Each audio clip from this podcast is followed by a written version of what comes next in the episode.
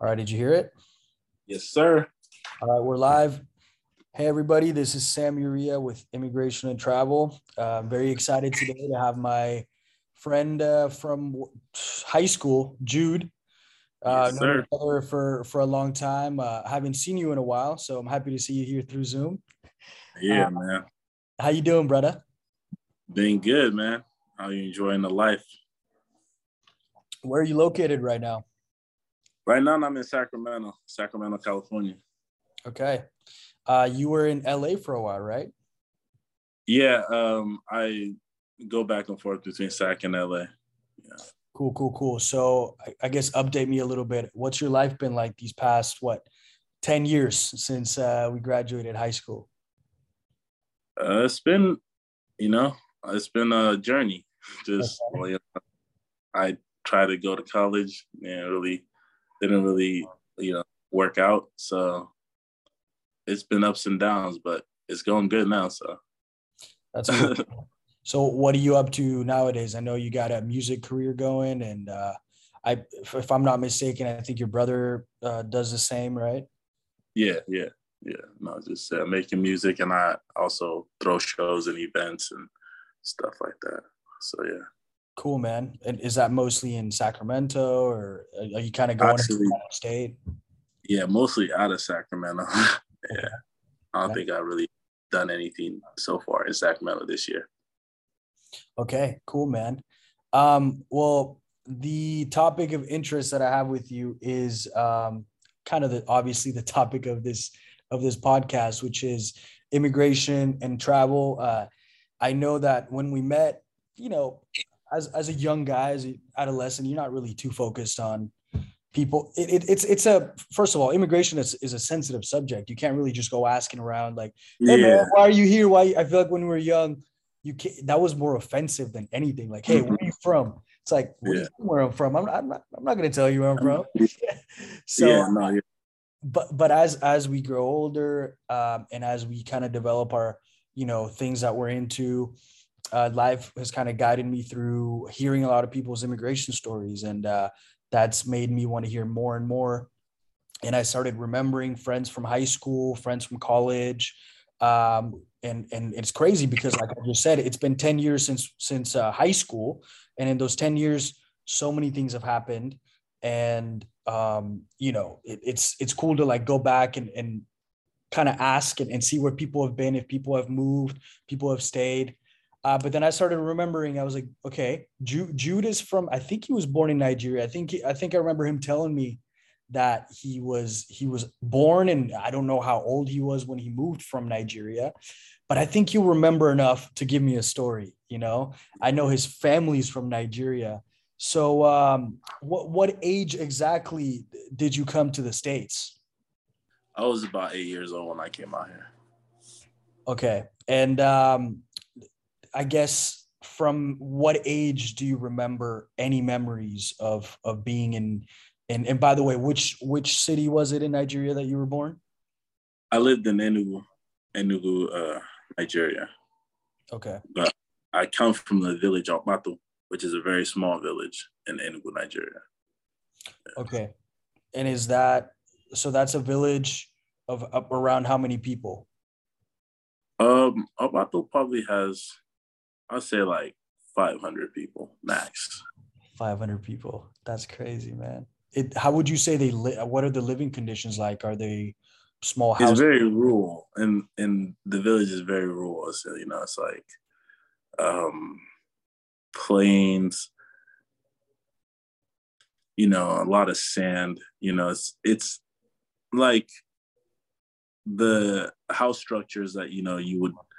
It's not the you know best house structures unless someone has money and comes in there and builds a brick house. Like you know, it's very medi- you know mediocre struct- structures outside uh, kitchens, you know, like you cooking outside and stuff like that. Um, I mean, some people I'm sure in the village have now have stoves and stuff, but when I was growing up out there, yeah, that was we was just outside cooking it. That's crazy. So, how many siblings do you have? Siblings or my like direct like my brothers and sisters. Yeah, I guess how like how big was your family when you were growing up? Well, when I was growing up, we had so together I have five kids in my family. There's three uh three uh guys, two girls.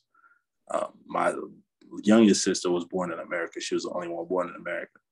Mm. So there was four of us in Nigeria, but there was always so many family members because you know our cousins and we'd all live in the same place, you know. So and uh but we always moved around too because my mom came to America first before us, like three years before us. So to get everything started. So we were always moving around, going like from family to family. And like my sister might be over here and I'll be over here and my brother will be over here, you know. So and would you say because I think if that happened in the States, you would look at that family like, oh, there's something happening there. You know, there's no parent, one sibling's here, the other one's there. But that's more normal in Nigerian families, right? Yeah, because it's like there's so the family construct is just so much uh so together. Like, mm-hmm. you know, like your uncles are really gonna take care of you. You know, you can they can drop me off at my uncles. Like even now, I'm like my uncle takes care of uh, my his brother's children. You know, just because he's in a position to be able to do that better, and it's not looked down upon. It's just like the family, like the whole like family works together. You know, like so they don't look down upon you for being with your grandma because like or being with your you know whoever can take care of you at the time. So it's quite normal to uh, maybe was it was your family any different? Uh, because you said you have five siblings, right? And uh, yeah. Well, let's not count your your youngest sister because we're we're still talking about just Nigeria. So did you have a lot of interaction? Because I think in American families you'll have a lot of interact. If you have two, three siblings, you remember mm. everything with those siblings. But for you, yeah. in a case of, I remember not just my siblings. I remember like cousins, my friends. Yeah, no, yeah, yeah, no, yeah, definitely friends. And me and my bigger brother were always most most of the time we were kept together. So that's like I most of my memories were with him, you know, and uh, yeah. So I mean, I do remember a, a lot. It's crazy. It feels like a whole different life I lived before coming here because I remember my dad owned like a, a drugstore over there, like a pharmacy uh, out there. And, uh, you know, it just, it was always hectic when we stayed there just because they had neighbor problems and it was like in the slums. It's called, uh, the place is called Ivapotri. Ivapotri. It's like slums, bro. I went back there yeah. and I'm like, it's still the same. like, it's, it's sad. It was actually kind of sad when I went back there because I was like, damn, like, sheesh. That's crazy. So, walk me through like your first memories being there. So, your mom was still there, right? She hadn't left yet. Yeah, my mom was still there when we were in Iva, and uh, like my memories there were, you know, mostly just going to school, playing around, having fun. But I just always remembered we had like confrontation with our neighbors. Like I was too young to really understand what the confrontation was about, but it was like like my mom lost her tooth once type. Oh, it was straight physical confrontation. Yeah. That's crazy. Damn, your mom was your mom was a fighter. Man. Everybody's a fighter, huh? She's gone through it. I think honestly, she's never fixed that teeth. Dang, dude. Well, I mean, it's not like in, in America where you can have yeah. a bit of a crookedness and you freak out and go get it fixed. People in yeah. countries, they, yeah, dental what it care, is. Dental care is not a priority. If you're missing a tooth, you're missing a tooth. Who cares? Yeah. Um, but uh, well, do you remember what that conflict was about with the neighbors? Like, what? Why was it happening? I don't know. I feel like the stories I've heard is just because my parents uh, and my mom, they've always been like dedicated to trying to get out, you know.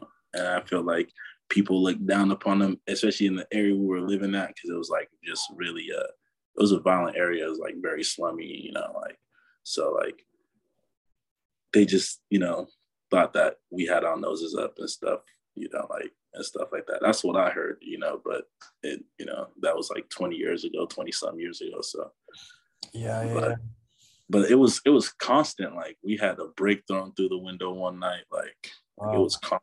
Like it was just always a feud when we lived there. You know. Yeah, you know, I remember when I was in, I lived in Colombia until I was 12. So I spent a little bit more time. Um, and, and like we were saying before we started recording, uh, being eight years old in Nigeria is not being eight years old in the States. Being 12 years old in Colombia, definitely not the same as, as in the States. It just takes a way slower pace to develop in the United States.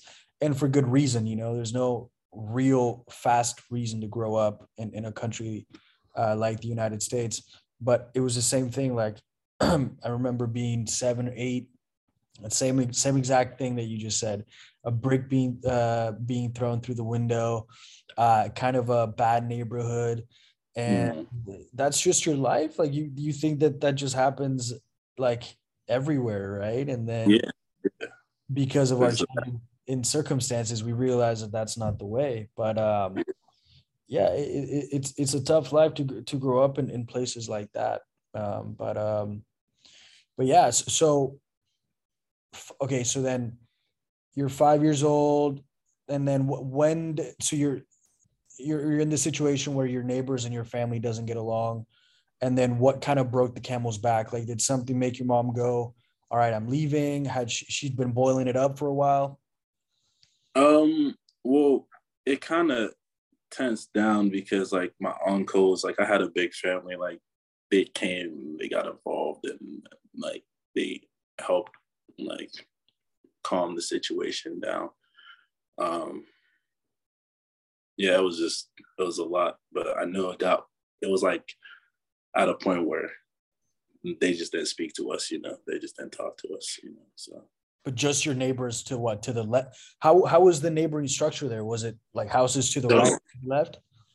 It was yeah houses to the right houses to the left. It was almost like a tunnel like a barrier like you know there's houses and there's like an alleyway you know? Yep. Yeah so it was just a very overpopulated little area. Uh-huh. And you have to see your neighbors every single day. It's not like, yeah. You just yeah. you're staying your own space. And a lot of them weren't really working, you know, so they're just like, you know, they're there, you know. Yeah. you gonna see them, man. You gonna see them. That's something that uh, I I noticed in Egypt is there's people not doing a lot all day. They just go get coffee, they smoke, mm-hmm. they go do something. I don't even know what else they do, and then they come back and do coffee and sit around again and they everybody knows each other. It's like a big village. Mm-hmm. Everybody knows each other, but it's fine. It's it's like sitting around is is fine. I don't know if it's because of lack of employment, hopelessness. Because if I live in a place that's overpopulated and everybody's telling me there's no jobs, I'm probably gonna be like, well, why would I even go out there and look for one? You know, so. And it's like a lot of times you find jobs in those kind of like my aunt. She works as a nurse, like uh, a pretty high end nurse at her establishment, and she makes like sixty dollars a month. You know. Yeah. So it's like, why would you? Like at that point, it's like quit. Like you yeah. know, like why would you work? I mean, for them, sixty dollars a month is enough. Like the rent is twenty dollars a month. Like, yep. you know, it works. Like you know, mathematically, but it's like you can make sixty dollars a month begging at the airport. Yeah, yeah, yeah. That's I was thinking about uh thinking about that recently. Uh I forget who was telling me their wage, and I was like, You're working 12 hours a day just to make we're talking about one single day. Then you yeah. add all those hours up to a month to make this amount of money. Yeah. I, I wouldn't be working. I told them, I said, yeah. Be trying to hustle, do some other stuff. I don't yeah. know what I'd get into, but. I wouldn't working a regular job. That's why Nigerians are fucking famous for scamming because you get one scam, you know, you scam one person, you make a thousand dollars. That's good for the year, you know. it's thing like are like the the bad habits that people have in all these countries are a byproduct of the crappy governments that are running yeah. you. You know what I mean? You can blame the people for, for having this, but they're being cheated every day. What are, mm-hmm. what are you supposed to do? You can't play clean. Nah, yeah. Yeah, it, I'd feel like it'd be so depressing to work an honest job, work hella hard, and just know like you're still living in a horrible situation. You got to take care of your kids. Like you got to pay for transportation. At the end of the day, it's like you're just working to exist. Like, dude, it's crazy. Yeah, even in America, people don't like doing nine to fives. You know, and you're getting yeah. pretty good compared to the rest of the world. They're getting paid. Yeah. But even in Europe, people make really bad wages. I was in Eastern European countries uh, asking like how much does you know a job like this make and they would give me numbers like 500 bucks a month 900 bucks a month and i'm like hold up so your rent's about 400 bucks which for american standards mm-hmm. and that's not a lot but to their mm-hmm. standards it's a lot 500 yeah. bucks then let's say you know you have this that and the other expense and then throw on top of that like the pandemic. So for example my friend is a fitness trainer makes decent money and mm-hmm. to, the, the government didn't back her up when the pandemic happened so she used up all her savings. Um, i don't know how even people in europe survive. I keep thinking holy shit the united, the united states is just crazy opportunity man. Like i don't blame anybody absolutely anybody for wanting to come. Yeah. Yeah. And that's what people don't understand like i feel like people from here don't fully understand like how crazy of an opportunity it is here like like I don't know, like you can really come here and be homeless. And in a few years, like if you put if you're doing something, you know, you could you can thrive to the point where you're helping people. Like especially if you're from a different country. Like if I send back a thousand, not even a thousand, say if I send back a hundred dollars a month to one person, they don't have to work. like in Nigeria, like they don't have to, like, you know, but uh, that's the thing too. You don't want to do that you don't want to make people cripple people. Yeah, but I mean, I, I, get it. A lot of people. I think in Cuba is it. Cuba is a country. I don't know if you know a lot about it. I I don't know a lot, but what I do know is it's super super super communist. Uh, it's even like a you're considered a smuggler if you're growing rice, growing vegetables, like literally the basic fucking things Damn. life. And um, and and and I asked I need to do an interview with, with a girl from Cuba. I, have it pending, but she I, I was telling her I was like how, how do people have money like who like every society has the rich and everybody and every society has the poor. Who's rich yeah. Cuba? There has to be like an, an elite. And she said, well, besides the government, the government, yeah. Besides the government, the people who get sent money back from the states, the, the ones that are like you just said are getting 100 200 bucks. Yeah. They're living good because and they're not doing shit but at the same time yeah. they can't do shit because they, they're not even allowed to grow rice. So yeah. it's, it's, this weird fucking circular crap mm-hmm. that leaves like you those words you're using are perfect. Leaves people crippled bro. They yeah. can't anything man. So it's it's just crazy. Yeah um anyways you were saying you were in uh, your village. Uh, you had conflicts with your neighbors. And so then- no, not in the village. In the village, so the village oh, is where my grandma where my grandma lived, my, my dad's side. In the village, we didn't have no conflict that we really we had conflict every now and then, but it wasn't no real conflict like we did in that small city. So in that small city is where we live where my where my mom and dad uh, were able to like afford housing at that time. Oh, so, okay.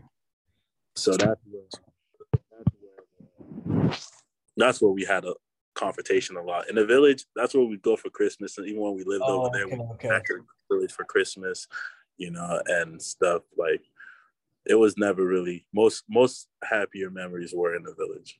Oh, okay, okay. So I, I was thinking about it uh, in, in the wrong setting. So it was in, in uh, remind me the pronunciation Enugu, right? No. Enugu, Enugu. Uh, so the village is there. Both places are in Enugu. Okay. The village is in Obato, Obato, which is uh, that's the village I'm from, and then uh, the city where I lived in was called Iva, Iva Potri, Iva Potri, uh, and that's uh that's where we had confrontations often. But that's where my mom and dad lived together, and that was before my mom left, you know, to come to uh, America. And your parents are still together to this day? Yes, yes. My dad is uh my dad is sick though, so he's uh he moved back to Nigeria, is living with a family. So yeah. Really? Yeah. So how long has that been since he moved back? It's been it's been a while. Like he's, you know, it's like uh yeah. It's been a while. Yeah. And, but and he's isn't is I, I don't want to ask what, what what's going on with him, but did he um did he think the healthcare in the states was too much, or what was the reason for him? Did, did does he think it being around family while he's sick is, is a better kind of treatment? Yeah, because what he uh he has is early onset dementia. Mm. So um the medical out here, I mean, it's that's really not the problem. It's more of like the community, you know, like um. It's just too fast paced out here for all of us to be in the house in my you know my mom's house and just taking giving the same kind of care he's getting over there like the whole community you know like yeah yeah and like what you're saying is he could be sitting in your mom's house with you guys but that's mm-hmm. nothing like the interaction that he's going to get from just mm-hmm. everyday life like you don't need energy yeah. you're living in yeah. i'm sure and we uh we uh we move around like me i move around a lot i travel a lot um i throw shows and my brother he's the same way so it's like he doesn't get that one-on-one uh the one-on-one attention that he really needs out here i see and how old is your father if you don't mind me asking um my he's like 58 it's quite young yeah that's why it was early onset yeah it was he was just kind of forgetting things and you guys noticed? Yeah, he was forgetting things, but it got really bad. It got really bad at one point. Like we uh, we had to like do a search party for him because he went missing one time. So like, got it. Okay. Um, but back to what he was doing in Nigeria. You said when you guys were living in the city, were both your parents working together? Did they both have separate jobs? Um, I mean, they were both. My my mom had a job as a nurse. She's always been a nurse, so she yeah. uh she, she had patients she took care of, and she would work at hospitals. You know, when she had the job, when it went on strike. So they were always both working, both doing something. But he actually studies in, as an architect. You know, um, and he was an artist as well. So, but um, yeah, they were just you know they in Nigeria he was most likely most more more surviving. You know, he was just running the business, day to day stuff. It wasn't until we came to America that he started doing more of his ventures and stuff. Got it. Um, so how, how was school in in Nigeria? Do you remember? Because you were going yeah. to school in the village first, right? And then you moved to the city, and and I'm sure the schooling was totally different. I actually didn't go to school in the village. Um, I just yeah, I didn't go to school in the village. I was just mostly uh, hanging out and uh, learning stuff from you know like grandma and stuff like that. But we had like a scouts program and stuff like that. And That was like, but um, in the city, I went to school in Iva when I lived in Iva when I lived with my mom and my dad. Me and my brother would walk, walk to school together every morning, and uh, school was just you know in Nigeria, you still get you still get like spanked. You know, if you're if you're if you're spanked, belt, you know, when you're fucking up in school, they still did that stuff. So I was always like, I got in trouble every now and then. So yeah. Dang. Um, was the language being taught in school? Was it your local language and a different one? How how many languages were you being kind of uh, raised with? So we were always kind of taught English, but yeah, I didn't really get into English until like when my mom left and she was already in America. That's when I started taking English, but I never really took it serious because in my mind I, I wasn't gonna come here. Like yeah, like I I ran away before we actually came here. Like when they like we were actually supposed to like fly away, I tried to run away, and the uh, neighboring village like told on me. So. Oh shit. Okay, so now I want to hear about your mom. Um, think how did she? How did she? I, I guess you don't have to go into detail, but she was just tired of life in, in Nigeria and she figured out a way to come to the United States those like three years before? She's always wanted to come to the US, you know, she's always had her vision on coming out here when she was done with uh, schooling, you know. So her situation was she basically took borrowed money from everyone she could in my family, like my my grandpa, everybody, her dad, and uh, she applied for her. Uh, she had to take this. She took this program that if you get if you get to be a nurse, like they'll bring you out here. You know, like wow. it's like this program. You know, you have to like be really top top of your you know peers and stuff like that. And then the testing was done in a different country that you needed a passport for. You know, so just for that, she like used all her money just to do that and get the testing. And she didn't have enough to get the to actually get the passport to go to the other country to do the testing. Do you remember what other country they were doing that testing at? No, I don't even remember. I want to say something, but I, I don't. I don't. I, it's so it's so vague to me. And um, she went. You know, she got on a flight still, like to to go there, and without a passport, without any paperwork, and like it was like legit. She says it's an it was like an angel that like guided her through the lines, like made her walk around everybody and just helped her get in. Like and she was just like standing like sweating, like worried the whole time, like what's gonna happen, like what's the process that's gonna happen. That she said someone just walked up and told her, please follow me, and like took her out of the line. And like, yeah, so it's like very divine, you know.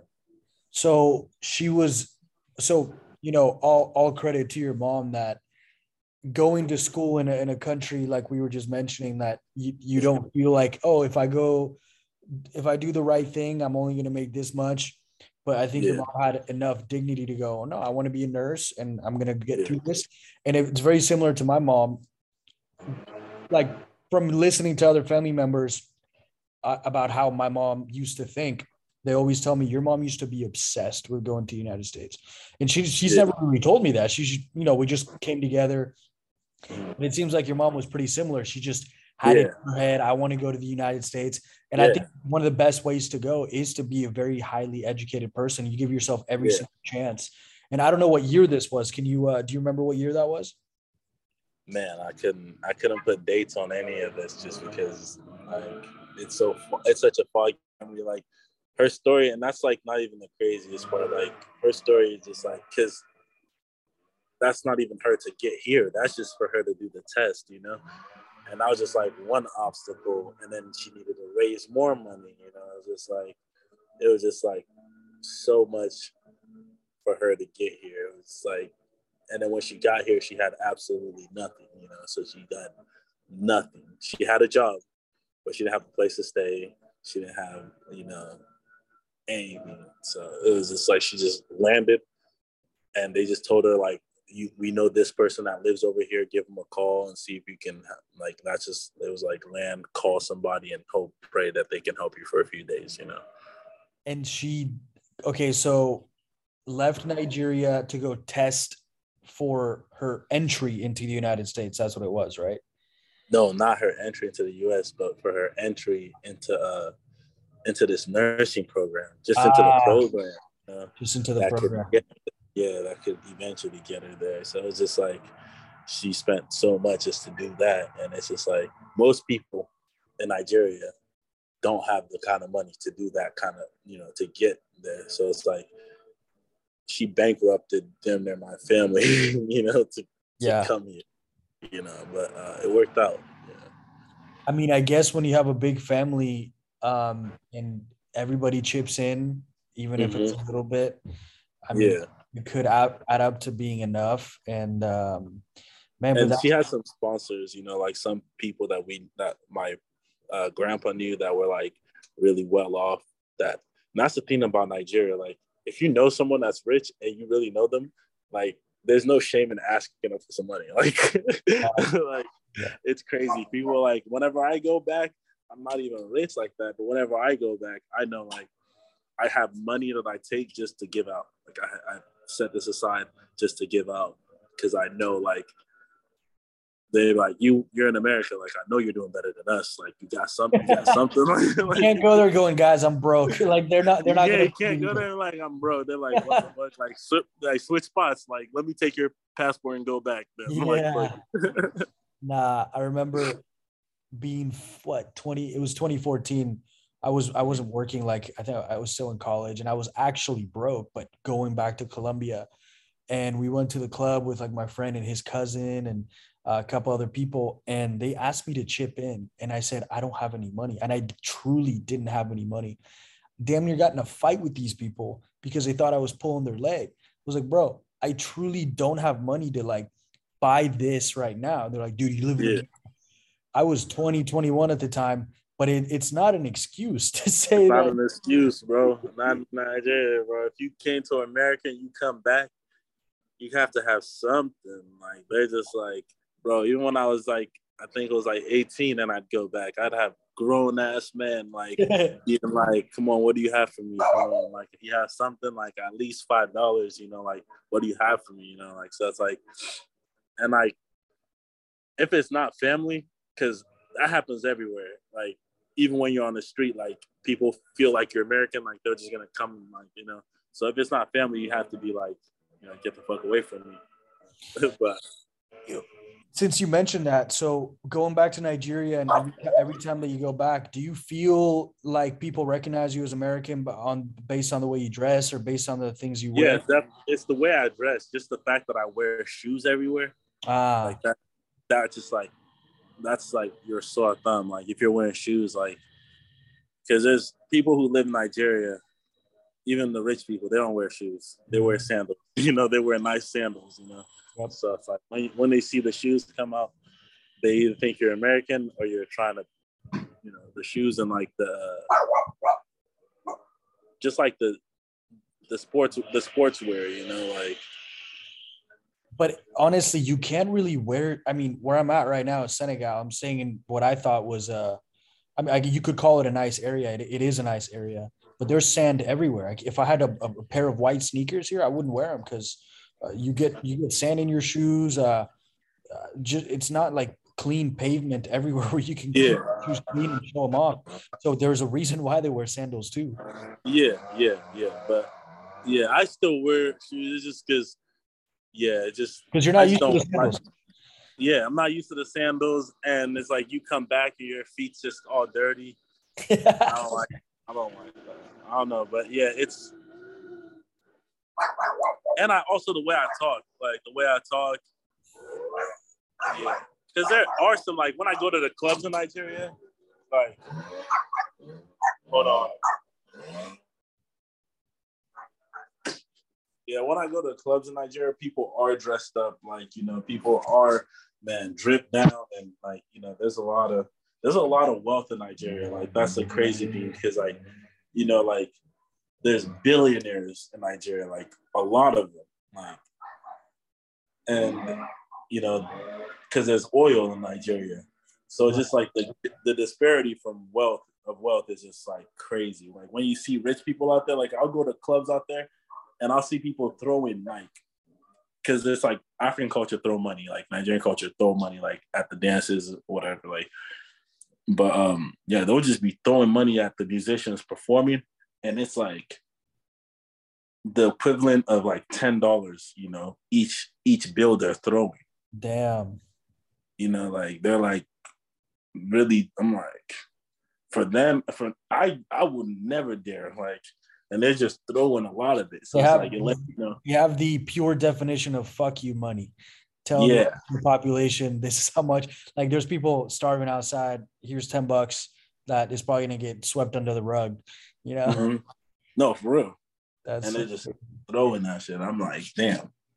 Yeah, no, the wealth out there is crazy. Like when you see shit, like when you go to the nice areas and nice clubs, you really do see like crazy cars that shouldn't even be in Nigeria. Like there's no way that you can drive these comfortably through these roads. Like, yeah. like, like, but people would just buy them just to say they have them. Just to flex, man. It's flex city out there. Yeah, absolutely. And I mean, how do you think those people make their money? They just they, they know somebody, they hustle, they, they cheat the system somehow. It's hustle. It's hustlers, scammers. Scammers are always like number one. Like scamming is undefeated because you're just making clean. It's all profit, you know. So, so I feel like the scammers is the people that make a lot of money, especially young young people. Then the oil people like the older people. The oil families are all billionaires, so they're you know they're making export. You know, like we have cashews, we have cocoa, like export. The richest man in Nigeria, Dangote, is um, like I think it's like 14 or some maybe more, some crazy billion that he has documented, maybe like 42, something like that, off exports. That I actually know that guy's name because Nigeria is huge on soccer. They love soccer. Yeah. They mm-hmm. follow all the English teams. My team is Arsenal, and I think they what remind me his name Dangote, right? Mm-hmm. He's an art. He's a huge Arsenal fan, and so uh, he he was uh, he gave an interview. I don't know how, I don't know how many years ago, but he wanted to buy the club. So I actually mm. know who the guy is, and to be able to buy the Arsenal, I think it's um, estimated at around 2.6 billion. So yeah. for a Nigerian to want to buy a club, he has to yeah. be loaded. no, yeah, yeah, no, that man, that man is rich, bro. That man's. I think, I think it might be 42 billion was his estimated net worth. But yeah, off exports. So exports is a lot of another way what how people get you know crazy wealth, and then imports, importing things from America and stuff like that is another way. I mean, there's ways like you can create wealth out there. I've I've been able to see like how people can create wealth. Like I sent a car back there, you know, like and sold it. You know, the cars are you can buy a salvage car out here and sell it over there for just a car. Do you so you shipped it to Nigeria is what you said? Yeah, yeah. Do you have to break it all down and sell and nope.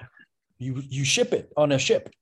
Put it on a cargo boat, you know, on a cargo box, ship that shit. That's sick.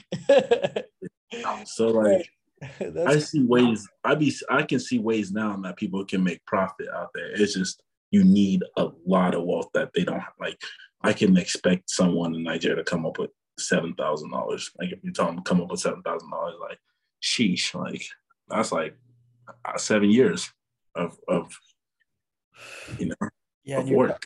and and that's more of a U.S. mentality where everybody can make their own money and they only pay for mm-hmm. their own stuff. I mean, you talk to somebody out there, they might have a brother who like, why would yeah. I seven k? I have to help. If I even make one k, I'm, sharing it, or I have a kid, yeah, or I have a yeah. wife. Yeah, for real. If you even make 1K, you're sharing it. Like my uncle lives in Nigeria and he takes care of still a lot of my family members. Like, even though like my mom takes care of a lot of them, but he's the first person, like, because he lives there. He's the first person every day. Like, when I go there and I stay at his house, it's legit like a meeting. People will come over, bring him a gift, sit down, and cry about their problems. Like, and, wow. and then like, you know. That's crazy. Oh man, all of this stuff is so interesting to me, man. Um, I was gonna ask you what because you mentioned a lot of scamming. Can you give me a few examples of how people scam? Is it like an international thing online? Is it scamming each other in Nigeria? Like, what are some of the ways?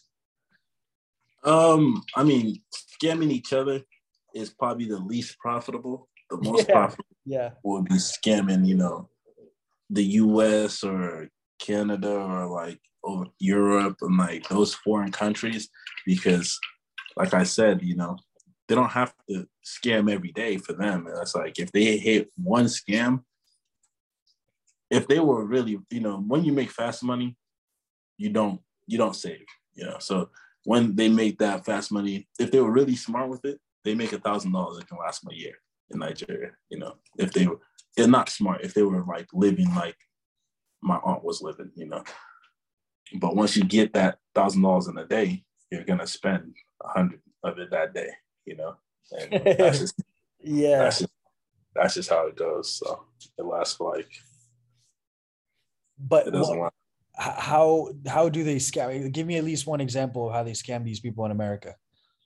Um, so it's like the oldest one is the one where like it's like they go for old people and like they ask them for like something to help somebody out and they just make they call they call they call united states Yeah.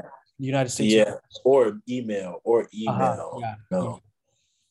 but there's so many ways like getting fake information uh just scanning for information putting out uh viruses on porn at, on porn sites you know just like they you know they'll put stuff on porn sites you know just so like you know the shit that pops up and like if you click on that you might get scammed you know? So it's just like and they're not you might not get scammed that day. They might just be fishing for information and then they catch information. So it's like a lot of fishing till you get someone you know? So it's like but each time for them each time they get someone if it's a us like it's just a crazy payday you know?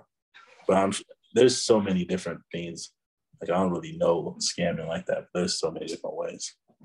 I guess and that's the thing is like we know the main ones but there's always these there's there's so many different ways ones yeah that you have to I know people. I know people who do it. You know, I know people who do. it. I just don't really communicate with them about it.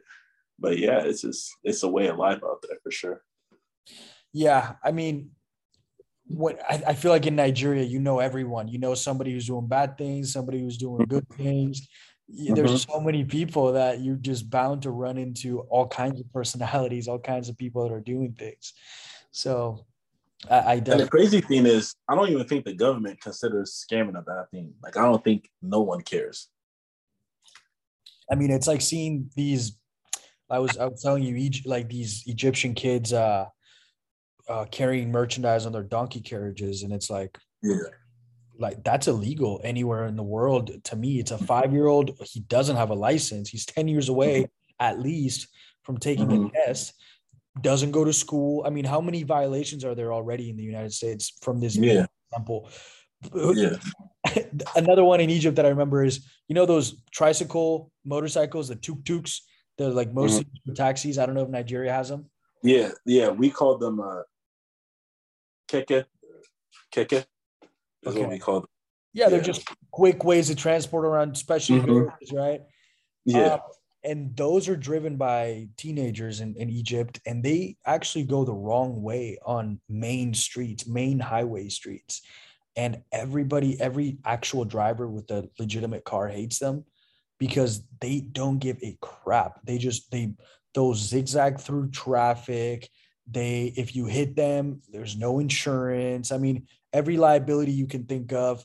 Um, and, and so it's like how unregulated can a country Yeah. be that on Yeah. its roads you have reckless young drive and dude you we all drove when we were 16 in the states we were all nuts imagine Yeah. egypt driving at 16 a little motor fucking a little tricycle thing you know no, for real. And it's like they just don't have the laws set up in the first place to even be able to like do anything about it. Like, you know, you have to, it's like they don't have the, not laws, but the organization. Like, you have the, the first organization to start like keeping people, you know, keeping track of who has a license, you know, like like, that's just a like if you've never started, that's such a big thing to start, like you know, and just start try to get everybody's information. Like if you've never done it, like like it's like where do you start? Like you know, well it is the overpopulation like 100 and I, Yeah.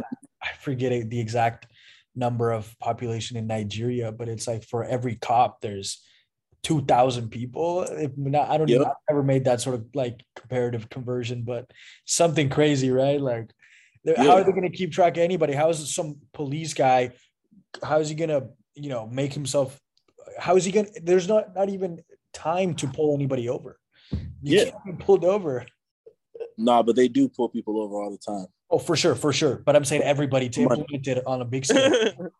yeah, no, they pull everybody over for some money, like.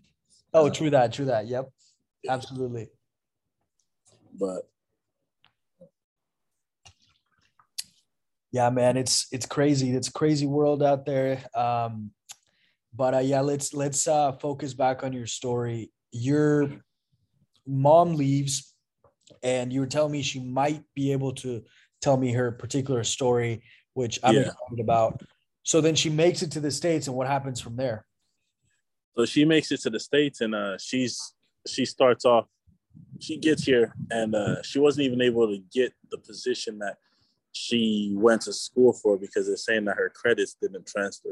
So now she has to start as a CNA, like a low level nurse. Like she went to school all this time, you know, to become an RN, you know, to a registered nurse. So she like all that schooling that she did was, I mean, it wasn't pointless because it helped her be able, you know, to, to be able to do it faster. But she still had to wait like two years before she was able to get her position that she, you know, she wanted, and, and she was just working uh, low paying wage, you know, nurse jobs. And what city um, was this? She located in Sacramento in Citrus Heights. Oh, she came straight to Sac. She came straight to Sac. Well, no, um, she was in Houston for a little bit, not like working or anything, and then uh, in Dallas, in Dallas, and then she came to Sac. then she came to Sac, and then uh, yeah, then she moved to. She was like, you know, struggling getting an apartment, just getting by like her stories to get to work just like were so crazy. She would just take buses, you know, all the way until she got her first little beater. And it took her three years from when she got here to buy a house and have everything set up, you know, for us. I mean, that don't you think that was really fast? That's, that's really, really, fast. Yeah, yeah, yeah. I was that's, gonna say, uh, yeah. So that's really fast. But you know, for a kid, it didn't seem fast, you know, without your mom, you know, like in in Nigeria, it was like it didn't seem fast. You know, I didn't see her for three years. I just talked to her on the phone and stuff. So. And you're a mama's boy. You pretty close with her. Yeah, I would say. I would say. I, I would say. Um, how were those three years in Nigeria without her? Um, that's when we did the most moving. You know, that's when we were going around family to family more and just a lot of different schools and stuff.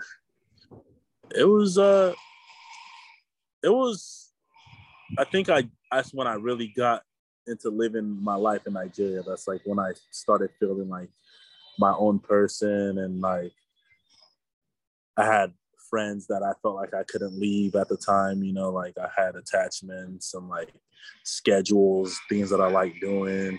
So I really didn't want to come to America. Like when it was time to come here, I was just like, no, like, why would I come to America? And I didn't take my English classes serious, so I didn't speak good English at all. So I was like, I did not want to come here. Like, yeah.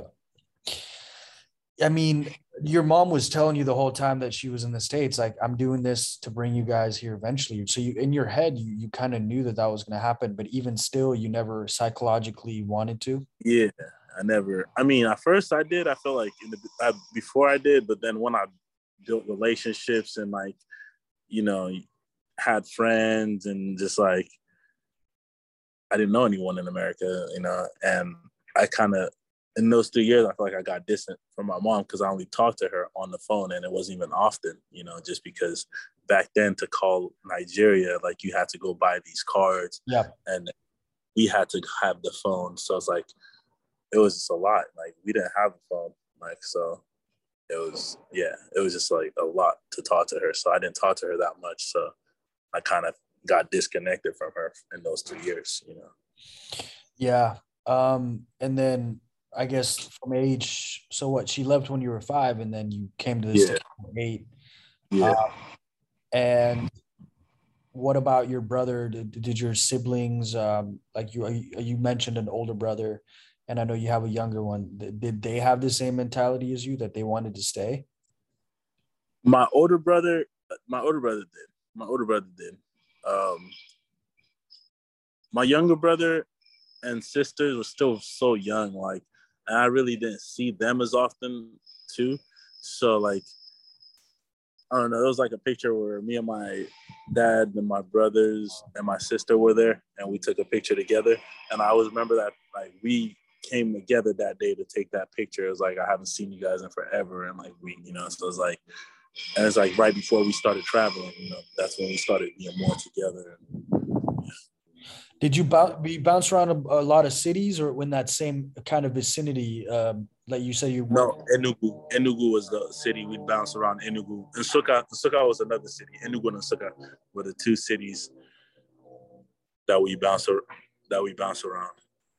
Would you say you were bouncing around because because mostly because of that family member that was kind of hosting you guys, or you kids were just uneasy and wanted to keep moving, or what? What, what was the reason? You know, to this day, I really don't know. Um, yeah, I really don't know. I know some places we went, you know, we didn't, you know, yeah, I just, it was just, yeah, I don't know. I don't know the full story why, but it was some places we went, it wasn't as welcoming, you know, so. But it seemed like it seemed like you enjoyed it though. I mean, you wanted to stay. You felt you felt good. It was just yeah, yeah, no, definitely, definitely wanted to stay. Um, yeah, definitely wanted to stay. And when I lived in uh in Enugu at my mom's grandma's house, that's in uh, federal housing. That's when I. That's when I really liked uh, like Nigeria. That's like that's where I, I prefer to be most of the time. Like my uh, grandpa has the same last name as me, so he like was he has the same name as me, Jude. You know, so he was always uh, I I was named after him, so he always took liking to me. He always like just like you know I was special. I was special over there, so I was always I was like being there. You know. You like but, being in your neighbor in your grandparents' neighborhoods from your mom's side. Yeah, yeah. Yeah, that's. I actually have a similar story. My grandparents from my mother's side raised me um, and um, yeah, I, I, I feel like they gave me special treatment, so I felt pretty comfortable there. And yeah, um, no, I, I get you, man. It was the same for me when uh, the day I, I was saying goodbye to everybody. I couldn't even look people in the eye. I couldn't even come out of my room. We had a, like this, uh, you know, party where everybody showed up, neighbors, family members, friends. I couldn't leave my room to say goodbye, bro. I was just broken, but I wasn't mm-hmm. ready for that moment. Before that night i was mentally like yeah yeah you know i'm i know i'm going. I know my mom said this is the best for us so we're gonna go. Mm-hmm. and um, i'm ready to say goodbye to people. But then when the moment came i was not ready bro. I was not ready at all. I was like i can't even talk dude. I started sobbing crying. That like out of breath kind of cry that you get like i couldn't do anything. And um people partied for two, not partied, right? They just got together for about two, three hours. Could say yeah. anybody. Everybody just left, and when everybody left, I knew okay, like I, I meant I was mentally broken for a while, and um, so it, it was tough. I loved. I, I don't think people realize how tough it is to leave the only thing that you you know, right? Like for you, it was yeah. yeah. And I just had to imagine how hard it is for my mom. You know, like she, you know, lived her whole life there, and like you know, still oh. had the guts to say, you know, we're gonna leave against the odds. You know, so. So what your mom did is one in a million, bro. Like no, it all and it's all in here. It's all in yeah, here, bro. It's and, and I understand that. I understand that more now. You know. Yeah, yeah, yeah. It's the same for me. My mom lived in, in Colombia for 30 something years. And I, I still think she hasn't fully immersed into American culture, but it's like, of course, right? Like, yeah, spent 30 something years, you know, so it's like crazy. How do you think your mom has, has adapted to American culture? Is she still very much like Nigerian, or do you think she's a little bit of both? I mean, for her, like eating wise, her home wise, she's still very Nigerian. She likes to eat Nigerian dishes. She doesn't really like American dishes. Yeah. And uh, yeah, so, but as far as like communicating with people, she's getting more American. She's getting slangs in there, you know. So she's she's she's you know she's doing her thing. That's cool, man. Um, okay, so yeah, I guess tell me a little bit more about when you moved to the states, the moment you left, and I guess how you adapted to American lifestyle all the way until now. I guess. Okay. Um, quick let me find the charge on my phone. It's about to die. Oh, it's all good. Yep. Go ahead. All right. So yeah, um, when I moved here, I moved here like I moved here uh, and um immediately we, we had to go to uh we went to Holy Family School because one a Nigerian priest that um that my mom knew from Nigeria, he was uh he was stationed at Holy Family Catholic School, which was in Citrus Heights, like not too far from us. So um he got us uh like uh help to like pay to go to school there and stuff. He got us like financial help with that. And um when I first got there, you know, like I couldn't really speak good English. What grade were you in? When I got there, I was in I was in first grade. Okay. I was in first grade. Are you so, saying, uh, did you have to go back in schooling a little bit? You yeah, did? I had to. I had to go back one year. Okay. So, oh, yeah. I went back one year. Still didn't fit in because I didn't speak well, and uh wait, no, not first grade. It was I got here in second grade. I want to say second grade. Yeah, got here second grade, and I repeated third. Okay. Yeah, and then um, it was just hard for me, you know, like as a to like get um accustomed to everything, like even like the streets. Like I remember the first day coming, like the streets like were just so nice. Everything was just so nice, and like I, I enjoyed that. But I didn't have friends for a while, like you know, like till I would say like middle school is when I started actually like getting friends, you know, and that's when I got better with my English and yeah. So and what what middle school was that? Stayed at Holy Family. Stayed at oh, Holy okay. Family till, till high school. Was an elementary and middle school. Ah, uh, okay. That, they had everything, kindergarten and everything. Yeah. Did you know anybody in high school? Did anybody from Rio go to Holy Family? Um, hmm. Yeah. Wait, hold on. Who came from Rio? Man, I'm blanking. Who family? No, I think a lot of Holy Family kids went to Jesuit. Uh huh.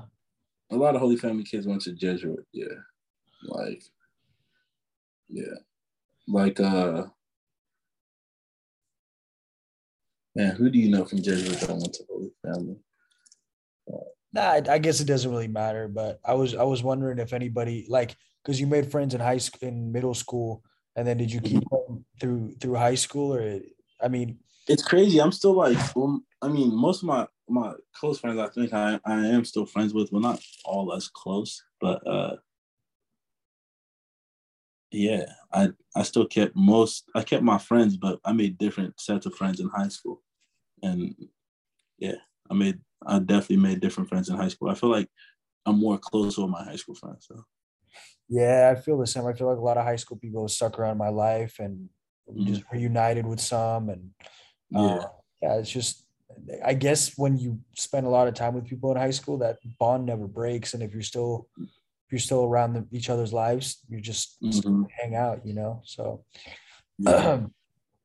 um, but so did you? Was there ever a point where you kind of looked around and when you moved and, and you didn't like it at all, you wanted to go back? Did you tell yeah, I mean, you wanted to go back? I feel like for the first three years, I was really not happy with it. Like for the first three years I was here, I was just like, um, I just was like, dang, like,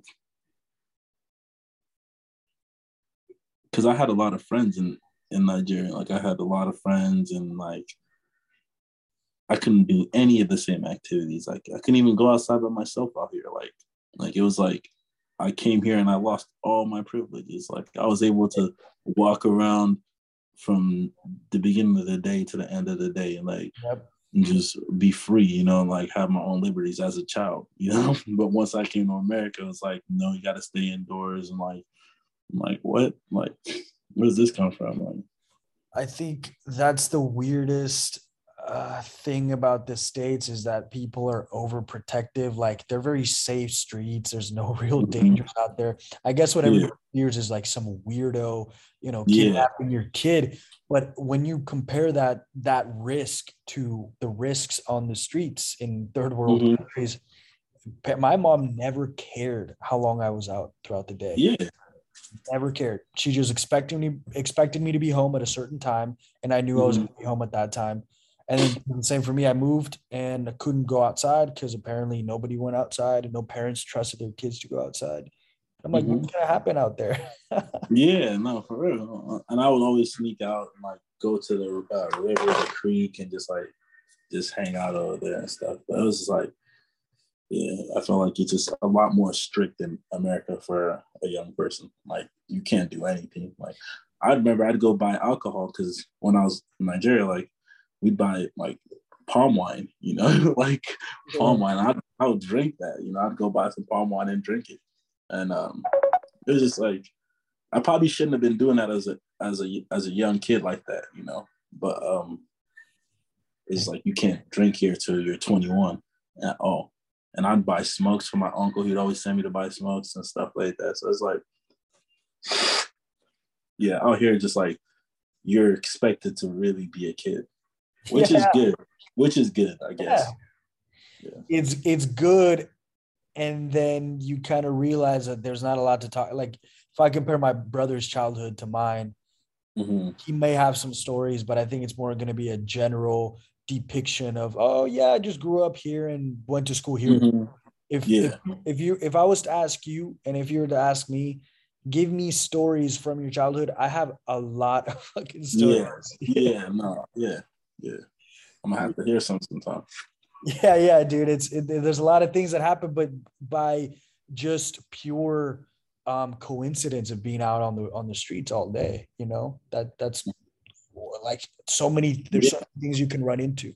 No, yeah, no. We we me and my brother ran into some horrible stuff. we ran into some horrible stuff. I don't even want to talk on camera, but yeah, yeah. dude. Uh, that's the thing about Nigeria is it's got a reputation, huh? Being pretty yeah. dangerous. Yeah. Do you feel safe when you go when you go back now? I feel I always feel safe, but I feel safe everywhere. I don't know why. my mom my mom always worries about me about that because I really do. I feel safe everywhere. I don't know. I feel like protected. Like you know, I don't know. My mom prays. She's a very religious person, and I don't know. I've always been able to go anywhere, any where I wanted and been good. Like, and yeah, so I just I always feel safe, man. I always feel safe, and I know how to operate over there. So it's like I know what to watch out for. I know how to get move around, and you just have to like when I get in cars, you know, you got to just make sure who's around you, who's watching you. Yeah, yeah. So um, do you remember if your mom moved on like a student visa and then she kind of converted that into a green card and when she did that she was able to bring you guys? Is that kind of how, how she did the whole process? Yeah pretty much no it was a work visa not student visa. Oh, she okay. came to on a work visa yeah. But yeah pretty much same thing. And then um i mean i kind of agree with you that it probably took me three years to kind of feel like okay I, i'm used to this now. Um, but how do you feel now? Um, how old are you now? You 27 or 28 28 yeah. You're 28 how do you think i mean that whole journey has shaped you? And like would you have had it any other way? Would you have rather stayed longer in, in nigeria? Like how do you think being an immigrant from uh, from nigeria and moving at a young but mature age for being Nigerian uh, has shaped you? Um, man, I I think it's you know really made me, I mean, made me who I am, and I, I wouldn't I wouldn't change it. And I go back more now, and you know I go back a lot more since my dad is there, and it just I feel like I have something I you know like if I feel like I have something I can go I can go to like I have a safe haven like I can just go there because I do feel safer when I'm in Nigeria. That's the crazy thing. Like I legit feel safer when I'm in Nigeria. I don't know why, but it's just I know the faces, you know. One I know the faces. So it's just yeah. I and I like I like um I think it's just made me like more able to deal with things. Like I don't really get stressed out when things go bad. Like it's just like I just know it's gonna like I'm we're gonna I'm be able to get through it. You know, like I don't really. I feel like it just made me stronger in that way. Like, have you kept that Nigerian identity with you the whole time? Because I guess I haven't seen you in many many years. Um, in high school, it wasn't something that was really the center of of conversation, like what where you're from and how that shapes you.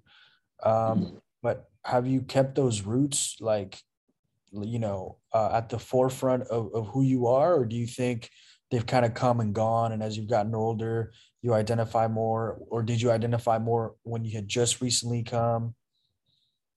I feel like um, I've always identified as Nigerian. You know, like even when people to the day like they ask me where I'm from, I would say I was born in Nigeria. I was raised in Sacramento. You know, like because, mm-hmm. like I said, it's like a whole different life that I lived out there. So it's like I feel like I lived the whole life, and it, it's not over because I still go back and I still have those same connections that I made when I was out there. It's crazy. I still have friends from when I was like freaking five years old. You know that you know I still connect with now. And my uncles, like they call me every other day, like you know. So it's like they're informing me. I'm like they're keep. I'm like keeping up on drama and shit that's going on over there. shit. So it's like, yeah, you know, I do really I strongly identify with it, and uh, yeah, I think it's made me who I am. And uh, what about the Nigerian community in the United States? Like, do you think it's it's a close one, or do you think because I feel like Colombians they're very together on the East Coast, but you come to the West Coast and we're just kind of spread out and there's no real community. But mm-hmm. I think Nigeria uh, Nigerians are a lot in quantity are, are a lot more than us. Um, but how how is it uh, in in California? I guess. I mean, we do have a community, a strong community in the Bay Area, a decent community out here. We have like even bigger, even more narrow. Like we have a strong Igbo community, which is just a tribe that I'm from, Igbo. You know, so like we have Igbo masses, so church every uh, first Sunday, we have you know mass in Igbo, and so they do in our native tongue, cool. and um, yeah, so we have a decent community out here. We have parties, you know, we always have Nigerian parties like every weekend out here that someone can go to if you're Nigerian, you know. I mean, anyone can come, but they just have you know beds, birthdays, and stuff like that. We're yeah, we're a pretty pretty tied in community. Um, I feel like my my parents' generation were way closer. Yeah, but closer in culture, you mean, right? No, closer in like togetherness. I see. I see. They just spend more time. They spend more time with more Nigerians. Yeah, like they did a lot of Nigerian events. I remember growing up, we always had Nigerian events at my house, so there was always a cultural around. Yeah, that's that's cool, man. Yeah, I feel like Colombians, you know, I once I left, uh, it's only when I go back or if I go to the East Coast that I feel like, because I think a lot of people a lot of people ask me in these countries like how is it to be in the united states? And i tell them you can do one or two things. You can go to the united states and find your people and hang out with your people and you're going to keep your culture but you may not and, and i'm not saying this for everybody you they may not make as much money or get ahead as fast as there's like a more americanized way that people do yeah yeah you know I mean? and so it's kind of hard to split the two and, and tell people like look, if you're going to America, it's great to keep your culture, but I do think you should fit in with what an American is because then that's when I feel like you, I wouldn't say segregate yourself, but mm. maybe you end up, and I'm not saying this is a bad thing at all, it's just culture and, and whatever orients people, but you might end up be living here for 30 years, not ever learn English and work the jobs that your community has worked instead of kind of spreading out and maybe choosing for your own. Because sometimes when yeah. you leave your culture's mentality, you find you see something. Yeah, yeah, you know no, that's real. Yeah, that's real. I feel like you do have to. uh I mean, you came if you come here for to America, you come here for a reason. You came here for opportunity. You're not coming for the same opportunity you had in your country, you know. So you have to be open to the American way of of of business, at least, you know. At least you can, you know,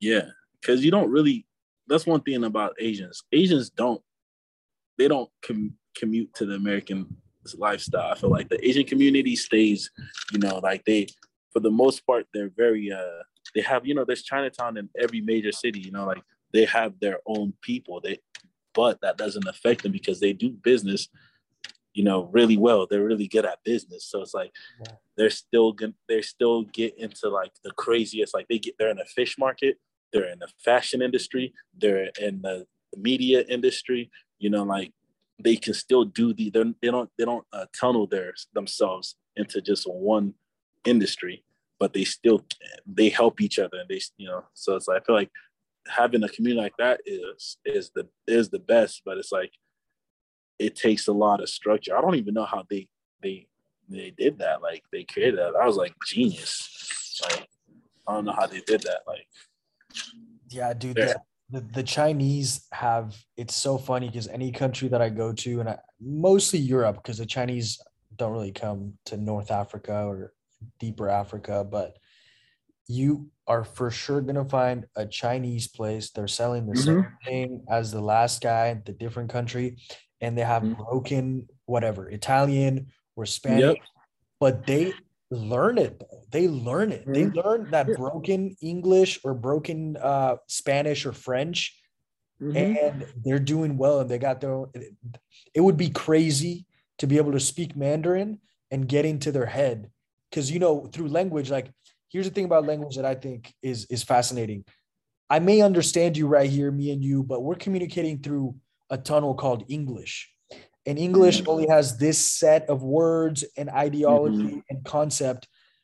Maybe in Igbo, uh, what's the language of Igbo? Is it Igbo language or what? What's yeah, it Igbo, yeah, Igbo language. Dude, Igbo is a whole different construct of ideas and mentality that I will never be able to tap into simply because I don't speak that language. So that's the same thing about Mandarin for me is like I can try to understand how these people function but mm-hmm. I don't speak I, like the way they communicate. It kind of gathers all of like mentality and ideology, and I, I would love to know how, how that works because they these people make it everywhere. They they don't and they don't yeah. give themselves one excuse. They just do it. Yeah, do it. Yeah, they're in Nigeria too, man. They're in Nigeria too. but um, they're in Nigeria. Yeah. That's crazy. Yeah, bro. I was saying last time I was over there, I was in uh I was in this club, bro, and something just this shit just like kicked me in the head, bro. There's this Asian dude in the club, like swag down.